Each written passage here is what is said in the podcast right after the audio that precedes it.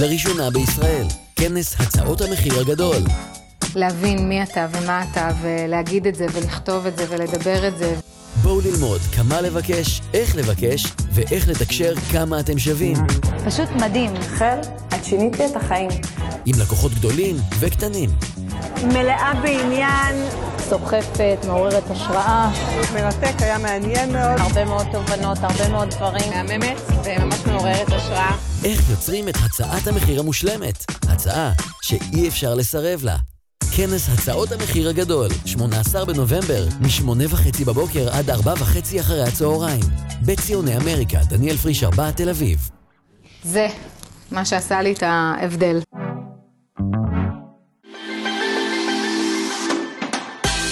שלום, שמי רחל ורשבסקי, אדריכלית ומתכננת ערים. אני רוצה להזמין אתכם לפודקאסט של ורשבסקי, המרחב בו אנחנו נדבר על ארכיטקטורה, על עיצוב, על המערכת יחסים ביניהם, וגם כמובן על כל המערכת העסקית, על איך אנחנו מסתכלים על עיצוב בעולם ובראי של היום. שיהיה לכם האזנה נעימה. שלום לכולם, פודקאסט ספיישל הצעות מחיר בעקבות הכנס שלי ב-18 ל-11 ואני בהתרגשות שיא אטרף. מה שלומכם? הכל טוב? אני היום רוצה לדבר איתכם על ביטחון. ביטחון, ואני אתן מספר דוגמאות נורא נחמדות. למה ביטחון והצעות מחיר זה אחד מהדברים שאתם חייבים, אבל מה זה חייבים לייצג בתוך הצעות המחיר שלכם. הצעות מחיר חייבות חייבות, חייבות להיות במצב שאם אתם לא בוודאות מוחלטת ובביטחון מוחלט מה כתוב בתוך הצעת המחיר שלכם, אתם לא יכולים להיות בוודאות מוחלטת אל מול הלקוח. הצעות מחיר בסופו של דבר חייבות להיות מוגדרות ומוכתבות על ידיכן. אתם לא יכולים לקחת ולעשות קופי פייסטי מכל מיני מישמש וכל מיני דברים שהם באמת בסופו של דבר לא נכונים וחכמים עבורכם. גם מעבר לזה שהלקוח מרגיש את זה, ושתיים, מעבר לוודאות שאתם לא יכולים להעביר, שבסופו של דבר הלקוח שם, בואו נשים את זה אה, על השולחן, קרוב לחצי מיליון בממוצע, 300 אלף. הוא שם מאות אלפי שקלים אצלכם על השולחן ושם את הביטחון שלו באופן ודאי רק אצלכם כדי שתוכלו להוביל אותו לעיצוב בטוח ורגוע. איך הולך ודאות בתוך הצעות המחיר? איך אני מייצרת ודאות בתוך הצעות המחיר? אחד, אני לא יוצרת הצעות מחיר במה שנקרא דף וחצי. למי שיש ושומע אותי מעצבים, אדריכלים, הום סטיילרים, תכשיטנים, אולי מעצבים תכשיט, מעצבי תכשיטים, כל מיני אה, מעצבים למיניהם, אומנים גם, ואתם שומעים את הפודקאסט הזה ואתם חושבים לעצמכם, מה הדבר שהיא מדברת, על מה היא בכלל מקשקשת ומזיינת את השכל. בחייאת, באמת בחייאת זום זום. אז אני רוצה לגלות לכם שהצעת מחיר, שהיא נמצאת במצב של שתי דפים או דף אחד, או וואטסאפ, פעם שלחו לי הצעת מחיר בוואטסאפ. שזה כאילו אחד הדברים הכי לא רציניים בעולם והכי לא ודאיים, וברור שלא לקחתי את הבן אדם הזה לעבודה, אבל אני זוכרת שהיה איזה פרקט אחד, בחור נורא נחמד, באמת נורא נחמד, אבל שלח לי הצעת מחיר, טוב, זה 100 שקל למטר. מה? איפה הוודאות של מה אתם יוצרים, מה אתם לא יוצרים, איפה הוודאות שלכם מבחינת העשייה, איפה הדבר הנכון ביותר שהלקוח יכול לקבל אה, אצלו ברמה של לקוח, שהוא שם אצלכם הון קטן, לא הון גדול, אבל לפעמים יש אנשים שחושבים שזה גם הון מאוד מאוד גדול. הם שמים את מיטב כספם שהם עבדו עליהם במשך שנים, על כל שקל ושקל, ואמרו, עכשיו אני הולך לעצב את הבית. עכשיו אני הולך לתכנן את דירת חלומותיי. אני הולך לשים מאות אלפי שקלים בידיו של מעצב, והמעצב מגיש לי דף, שני דפים, שלושה דפים. האם זה באמת נשמע הגיוני ונכון עבורכם להבין שהביטחון והוודאות של הלקוח נמצאת כרגע ברצפה? או שלחתם איזה הצעת מחיר, או לחילופין לא שלחתם בכלל. או שלחתם יותר גרוע במייל. איך לקוח יכול לקבל ודאות שפרויקט לוקח בערך חצי שנה, ואתם שלחתם את הצעת המחיר במייל ללא הסבר? איך זה אפשרי שאתם תוכלו להתחיל לעבוד בצורה נכונה, או לחילופין יותר גרוע, האם אתם חושבים שהצעת מחיר שאתם שולחים במייל, או נפגשתם עם בן אדם ואז לא באתם עם הצעת מחיר מוכנה מראש, ואז בסופו של דבר איפשהו תשלחו לו את ההצעה עוד שבוע, עוד שבועיים, and then, גרי ויינרצ'ק אומר, and then Mondays come, ו-I forget all about it, כאילו, מה, ואז מגיע יום שלישי, יום שני, ו- ו- ואני לא זוכר בכלל למי הייתי צריך לשלוח, ומה היה השם משפחה שלו, ואיפה הוא גר. הוא גר ביחזקיהו 4 או יחזקיהו 14? וואי, אני לא זוכר. בגלל שכל הדברים האלה לא מוכנים לכם מראש? איפה הוודאות שלכם בהצעות המחיר ואיפה הביטחון של הלקוח ואיפה הביטחון שלכם? אם נדבר רגע על הביטחון שלכם, ביטחון שלכם בקרשים שווה לתחת. איפה הוודאות של הלקוח והביטחון של הלקוח גם שווה, גם נמצא איפשהו באי הוודאות.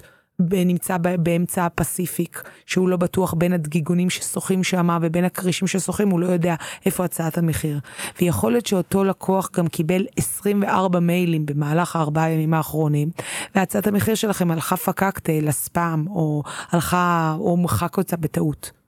לכן אני חייבת לעשות איזה אישורת קו לכל מי שמאזין עכשיו לפודקאסט, לעשות איזה הבנה באמת מלאה, מה זה הצעת מחיר שאי אפשר לסרב לה. קודם כל, הצעת מחיר נכונה צריכה להיות בין 20 ל-30 דף. שתיים, הצעת מחיר, ואני לא נכנסת כרגע לאהבות יסוד, זה רק לעשות אישורת קו של הוודאות. רק להבין מה זה ודאות באמת חכמה ואיתנה, שאם אנחנו מעניקים הצעת מחיר בכתב, מודפס, בשלושה העתקים, בצבע, ולא בשחור לבן, לא התקמצנתי על הלקוח, ב... צ'ופצ'יקים כאלה שמחזיקים את, ה, את כל התווים כאלה סקסיים בצבע זהוב, זהב, שחור, כסוף, ומהודקים כזה עם איזה פפיון נחמד בצבע קטיפה שחור כזה, סילבר שעוטף את המותג שלי. מה קורה באמת בצורה נכונה ללקוח אחרי שהוא רואה כזה דבר? אתם חושבים באמת שהלקוח מרגיש חוסר ודאות או ודאות? האם הלקוח שמסתכל עליי שאני מדפיסה את הצעת המחיר בשלושה העתקים, אז אמרה לי היום לקוחה שהיא באחת מהתוכניות אה, הליווי המתקדמות שלי של מעצבי מצלחה, היא אמרה לי וואי, מה להדפיס 20 דף כפול שלושה, כפול שלוש פעמים? האם זה נראה לך הגיוני? ואני אומרת לה, מה שולה? ברור שכן. לא קוראים לה שולה, אבל שולה ברור שכן. נשמור את שמה בתוך המערכת. האם, האם זה נראה לך הגיוני שאת, שהלקוח הולך לשלם לך 30-40 אלפי שקלים והוא לא הולך לקבל את ההצעת מחיר מודפסת, גם מעבר לזה שאני ניהלתי שיחה מאוד רצינית, ועכשיו אני הולכת לספר לכם סיפור מאוד כואב. ולהלן הסיפור. לפני שנים שנים היה לי את מקרה א'. מקרה א' היה פרויקט שנמשך במשך שנה וחצי. אם רוחלה לא הייתה בוודאות על הצעת המחיר הנכונה, ולא הכל היה מסודר בצורה מאוד מאוד מתוכננת, א' החליט יום אחד שבא לו לתבוע את רוחלה.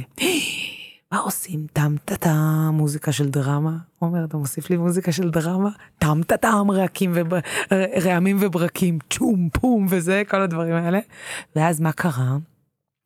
קרה דבר נורא נחמד, רוחלה פשוט בן, בן אדם נורא מסודר, כל המיילים היו מאוד מאוד מסודרים, ולהלן פרויקט א', אכל קראשי ממני. למה הוא אכל קראשי ממני? כי הוא לא יכל לזיין אותי. למה הוא לא יכל לזיין אותי? כי הכל מתועד אצלי. מתועד ברמת המיקרון מהצעת המחיר, ועד רמת הצעה שבסוף של כל המיילים המתועדים. כמה מיילים היו לי? 175 מיילים. לאורך כמה? שנה וחצי. כמה הצעות מחיר ותיעוד של כל הצעות המחיר שאני שלחתי לכל הספקים? 27 הצעות מחיר. ואיפה הכל מתועד? במייל. ואיפה זה הכל רשום? גם בהצעת המחיר הראשונית. הוודאות שלי הייתה בשמיים. הלקוח העביר לי 45 אלף שקל, כאילו בהעברה בנקאית, גם את, ההצעה, גם את פגישת הייעוץ וגם את ההצעה המתקדמת, ובסופו של דבר את כל הדבר הזה, הלקוח לא יכל אפילו לא לגעת בי בציפורן. בצ'ופצ'יק, למה? כי הכל היה מוגדר מראש. הוודאות והציפיות היו מראש, ולא משנה על מה הוא רצה, גם אם הוא לא היה מרוצה מגוון הבלונד שהיה לי בשיער והוא רצה לתבוע אותי על זה שאני בלונדינית ולא ברונטית, הוא גם לא יכל לעשות את זה. כי הכל היה כתוב בהצעות המחיר. להלן, המעצב אינו אחראי X ל-Y, Z, everything, שלא כלול בתוך הבלונדיניות שלו, בתוך המשרד של ורשבסקי רחל בעם. כל דבר שאינו כלול בתוך הצעת המחיר של רחל, רחל אינה יכולה להיות אחראית על זה. שימו לב האם אתם יושבים ברמת המיקרון, ואנחנו עוסקים ברמה מילימטרית, אנחנו עוסקים ברמה של סנטימטרים ומילימטרים על דקויות על גבי דקויות. האם אנחנו באמת, אבל באמת באמת באמת, יושבים בחודו של יוד על כל מילה והבהרה בהצעת המחיר שלנו, על מנת שאם יקרה מקרה חס וחלילה אצלי אחרי 460 טפו טפו, יש איזה אחד יצא איזה אפרסק דפוק מכל האפרסקים המושלמים שיצאו לי, יצא לי אפרסק דפוק. מה עושים עם אפרסק דפוק? יש הצעת מחיר שמכסה לי את התחת. באמת ברמה המשפטית, וישבתי לפני שנים עם עורך דין, ואז באתי אליו עם המקרה הזה, הוא אמר לי, וואי, רוחלה, תקשיבי, בחיים שלי, בחיים שלי לא ראיתי אדריכל כל כך. אה, מסודר. ואני אומרת לו, באמת? ואני באתי עם חוסר ודאות, וידעתי שהצעת המחיר שלי מדהימה, היא הייתה לפני כמה שנים, היא הייתה סדר גודל של בערך איזה 15 דף. בשנים האחרונות אני עוד יותר השתכללתי והבנתי שצריך להיות עוד עולם ערכים שלם שמגדיר אותי בתוך ערכי המותג שלי, וצריך להוסיף את זה להצעת המחיר. אבל בהתחלה זה היה כאילו 10-15 דף, אני חושבת שזה היה איזה 15-17 דף, משהו כזה. ואני באה כזה לעורך דין, והוא, והוא מסתכל עליי ואומר לי, וואי, רחל ורשבסקי, תקשיבי, כזה דבר אני לא ראיתי הרבה זמן. בחיים שלי לא ראיתי אדריכל כל כך מסודר. ותבינו, אני מטולטלת, אתם רואים את זה בפודקאסט, אני מטולטלת עם דלתלים כולי בלונד, והמוח שלי עף לשבעת אלפים מקומות. אבל יש דבר אחד שמסודר אצלי, הצעת מחיר. ואני יודעת שאני לא נעה ימינה ושמאלה בכל הצעת המחיר מפה עד הודעה חדשה. להלן דברים שהלקוח חשב שאם הוא לא מדד בלייזר את ההצעה, סתם לדוגמה, אני נותנת את הדוגמה הזאת המון המון פעמים, הלקוח לא יכול להתקדם איתי לשום הצעת מחיר אם אין לי מדידה, מדידת לייזר על ידי מודד מורשה, כמו בן אדם ש, ש, שמצלם לי את השיניים ורואה איפה החור שלי בשיניים, אותו דבר הצעת מחיר לא מתקדמת אם אין לי מדידה בלייזר של כל השטח שאני הולכת לבנות. בין אם זה מגרש מאפס, ובין אם זה מדידה על ידי דירה. מה אני צריכה להיות אחראית על שתי סנטימטר שהמוד, שהמודד או הנגר או האיש אינסטלציה לא מדד שתי סנטימטר ופיקשש בשיפוע של שתי מילימטר. למה זה צריך להיות האחריות של רוחלה? למה אני צריכה להיות אחראית על מדידה פקקתי שהמודד? בשביל זה יש מודד. למה אני צריכה להיות אחראית על המטבח שהיה בסטייה כי המודד, ש... כי המודד מדד את המטבח שבסטייה של מילימטר? למה אני צריכה להיות אחראית על ברז שהגיע פקקטה דפ... דפוק מחברת הקרמיקה ואני צריכה להיות אחראית להחזיר אותו. יש עוד דברים שאתם רוצים שאני אהיה אחראית עליהם? בשביל מה? אני באתי להיות אדריכלית ומתכננת במקום. לא באתי לבוא ולתכנן דברים נוספים ולהשקיט את נפשו של אדם. אני לא הפכתי להיות הפסיכולוגית של אף על פי שכולנו הופכים להיות הפסיכולוגים של, של הלקוחות שלנו. ואנחנו חלק במשא ומתן אינסופי על למה היא לא מרשה לי, או כן מרשה לי, ולמה היא מכריחה אותי להוריד את הזבל. ואני, יש לי פגישות כאלה שאני מנהלת דו-שיח עם הלקוחות שלי, ואנחנו מגיעים למגירת התחתונים שלהם, וכמה מגירות היא צריכה עבור הנעליים שלה, וכמה הוא צריך עבור נעלי הספורט שלו, וכמה אחסון עבור אה, האופניים שהוא הולך לעשות טרקים ורלסים וכל מיני דברים מוזרים והזויים בסופי השבוע. עשיתי פעם אחת אה, כזה טרק כזה, של איזה שלוש ארבע קילומטר. וואי, אני נגנבתי, עומר, רק שתדע, ונפלתי איזה שמונה פעמים. אני לא מבינה מה עושים כל המשוגעים האלה עם כל הטרקים בתוך השבילים, שזה עומק של סנטימטר וחצי ומדשדשים כדי להגיע לפסגה. גם טיפוס על האברסט לא קוסם לי, וגם טיפוס, כאילו, כל מיני טיפוסי ערים כדי להגיע לקצה, לא זה. העובר ושבי שלי יותר מעניין. מעניין אותי הרבה יותר, ובשביל זה אני צריכה הצעת מחיר שאי אפשר לסרב לה. מעבר לזה, רק רציתי לספר איך הסתיים הסיפור של מקרה א'. מקרה א' האומלל, מסכן, ישב הכי מתוסכל עם עצמו, וגם עם העורך דין שאמר לו, דוקטור, לצערי אתה יצאת קצת אה, במחלקת הזיות בעם, אני רוצה להעניק לך את, אה, את השיר אשליות של צביקה פיק. אשליות. גבי שושן, אוקיי. אז אני רוצה להעניק לך אה, את השיר של גבי שושן, אשליות. תשים ככה את הסאונד ברקע עולה ויורד. מה שנקרא, הפודקאסטים שלנו מתקדמים למחלקת האפקטים. זה יכול להיות מאוד מעניין. עוד שנה מהיום, איך הפודקאסטים, איך הפודקאסטים שלנו ייראו, זה וואו, זה מגרגר אותי לגמרי, אני מאוד מתחילה להתלהב. אוקיי. um, בסופו של דבר, הצעת מחיר נכונה וחכמה מעגנת בתוכה את הדברים הטובים והפחות טובים. אנחנו צריכים להיות מוכנים מראש בהצעת המחיר לוודאות וביטחון מלא גם על הדברים הפחות יפים. אני לא רוצה לקחת את הכסף של הלקוח רק בגלל שיש לו כסף. הוא לא קנה את נפשי בזה שהוא הביא לי 40, 50, 60 אלף שקל. הוא לא קנה את נפשי גם שהוא קנה לי, שהוא הביא לי והעביר לי בהעברה בנקאית גם עשרת אלפים שקל. זה לא מעניין אותי. מעניין אותי בסופו של דבר, זה הדבר הכי עיקרי, זה איך אני מכסה את הטוסיק שלי, שיהיה לי יותר נחמד בעסק. וכאשר אני בוודאות ובביטחון, גם על הערות השוליים, ואני התייעצתי עם עורך דין, מה היו הדברים הטובים ביותר והדברים הפחות טובים בהצעות מחיר שאי אפשר לסרב להם, מה היו הדברים הנכונים ביותר שיהיו לי טובים בעסק, ואיך אני יכולה להפוך את העסק שלי להיות הרבה יותר רגוע ועסק בריא. תחשבו על זה, עסק בריא, שוב, יש מקרים של קוקויוקים וחולי נפש, אבל אי אפשר לעצור אותם. אבל זה מקרה מאוד מאוד מועט של כמה אחוזים בודדים, ואנחנו רוצים לגדוע את ה... מה שנקרא את המחלה בעודה מאוד מאוד קטנה, ולהביא צרור של לפחות שלוש עד ארבע דפים של הערות שוליים שיכולים לקרות במנעד הפרויקטים, ולמנוע אותם עוד בהצעות המחיר. תיאום ציפיות, וציפיות לא רק על כריות, אלא ציפיות ביני לבין הלקוח, אין פה בדיחה, אין פה מה שנקרא צחוק רקע, אבל אני אביא את הצחוק רקע הזה בעצמי. ציפיות באמת נשארות רק על כריות. אנחנו רוצים לעשות תיאום ציפיות מלא של 200 אחוז ודאות וביטחון, גם מהצד שלי אל הלקוח וגם מהלקוח אליי, וליצור מערכת יחסים מאוד איתנה, כי שוב, אני הולכת לבלות עם הלקוח הזה 300, 400, 500 שעות באופן מאוד מאוד צמוד, וחשוב שזאת תהיה מערכת יחסים עם ביטחון מלא, ודאות והמון המון אהבה ותשומת לב וכבוד אחד אל השני. וכך אנחנו מייצרים הצעות מחיר באמת שאי אפשר לסרב להם, והוודאות האינסופית הזאת של הלקוח גורמת להמון ביטחון.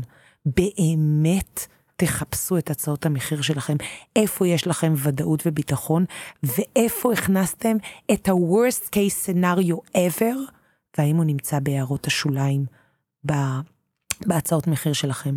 עוד דוגמה קטנה, נורא נחמדה, עשיתי פרויקט מה זה מטריף, מיליון וחצי שקל, ושכחתי לפני שנים, שנים אחורה, פרויקט מה זה מהמם, ובסוף הפרויקט קרה דבר ממש ממש עצוב. עומר, יש לך, ככה אתה רוצה להביא איזה, איזה ניחוש מה קרה? פרויקט של מיליון וחצי שקל, והלקוח אמר לי, לא, את לא יכולה לצלם אותו. איך כואב לי. מאז פתחתי רובריקה נוספת של הערות שוליים של זכויות יוצרים. לאדריכל המעצב יש זכות מלאה לצלם את הפרויקט בכל שלב בדרך, כולל את השלב הסופי, כמובן בשמירה על, על פרטיותו של הלקוח, ללא כולל כמובן כתובת ודברים כאלה, ורק עיר מגורים. כלומר, הפרויקט הזה ברחוב X ארלוזרוב בתל אביב, זהו. כאילו לשמור על הפרטיות של הלקוח. והדבר הזה הציל לי המון פרויקטים שלא רצו לצלם אותם, ואני היה כתוב שם משהו שהגן מאוד על הזכויות יוצרים שלי ועל היכולת שיווק האישית שלי בתוך הפרויקט. אז בדקה האחרונה שככה אנחנו מדברים בפודקאסט, מה לקחתם להצעת מחיר שלכם, וכמובן, אם אתם רוצים את הפול, מה שנקרא experience, אה, יש כנס פנטסטי ב-18 ל-11 2019, החל משעה שמונה וחצי בבוקר עד ארבע וחצי בצהריים, ואני מדברת ממש ממש ממש ממש ממש מהר, כי יש מלא מלא מלא מלא תוכן, ואני רוצה להעביר לכם מה שאני חוויתי על 460 פרויקטים. עם יותר מ-30 דף הצעות מחיר, ואיך אתם יכולים ליישם את זה על העסק שלכם. ואנחנו נתראה בפודקאסט הבא. אז תגיעו, ביי יוש. לראשונה בישראל, כנס הצעות המחיר הגדול. להבין מי אתה ומה אתה, ולהגיד את זה, ולכתוב את זה, ולדבר את זה. בואו ללמוד כמה לבקש, איך לבקש, ואיך לתקשר כמה אתם שווים. פשוט מדהים. חל, את שינית לי את החיים. עם לקוחות גדולים וקטנים. מלאה בעניין, סוחפת, מעוררת השראה, מרתק, היה מעניין מאוד. הרבה מאוד תובנות, הרבה מאוד דברים. מהממת וממש מעוררת השראה. איך יוצרים את הצעת המחיר המושלמת? הצעה שאי אפשר לסרב לה. כנס הצעות המחיר הגדול, 18 בנובמבר, מ-8 וחצי בבוקר עד 4 וחצי אחרי הצהריים. בציוני אמריקה, דניאל פריש 4, תל אביב. זה מה שעשה לי את ההבדל.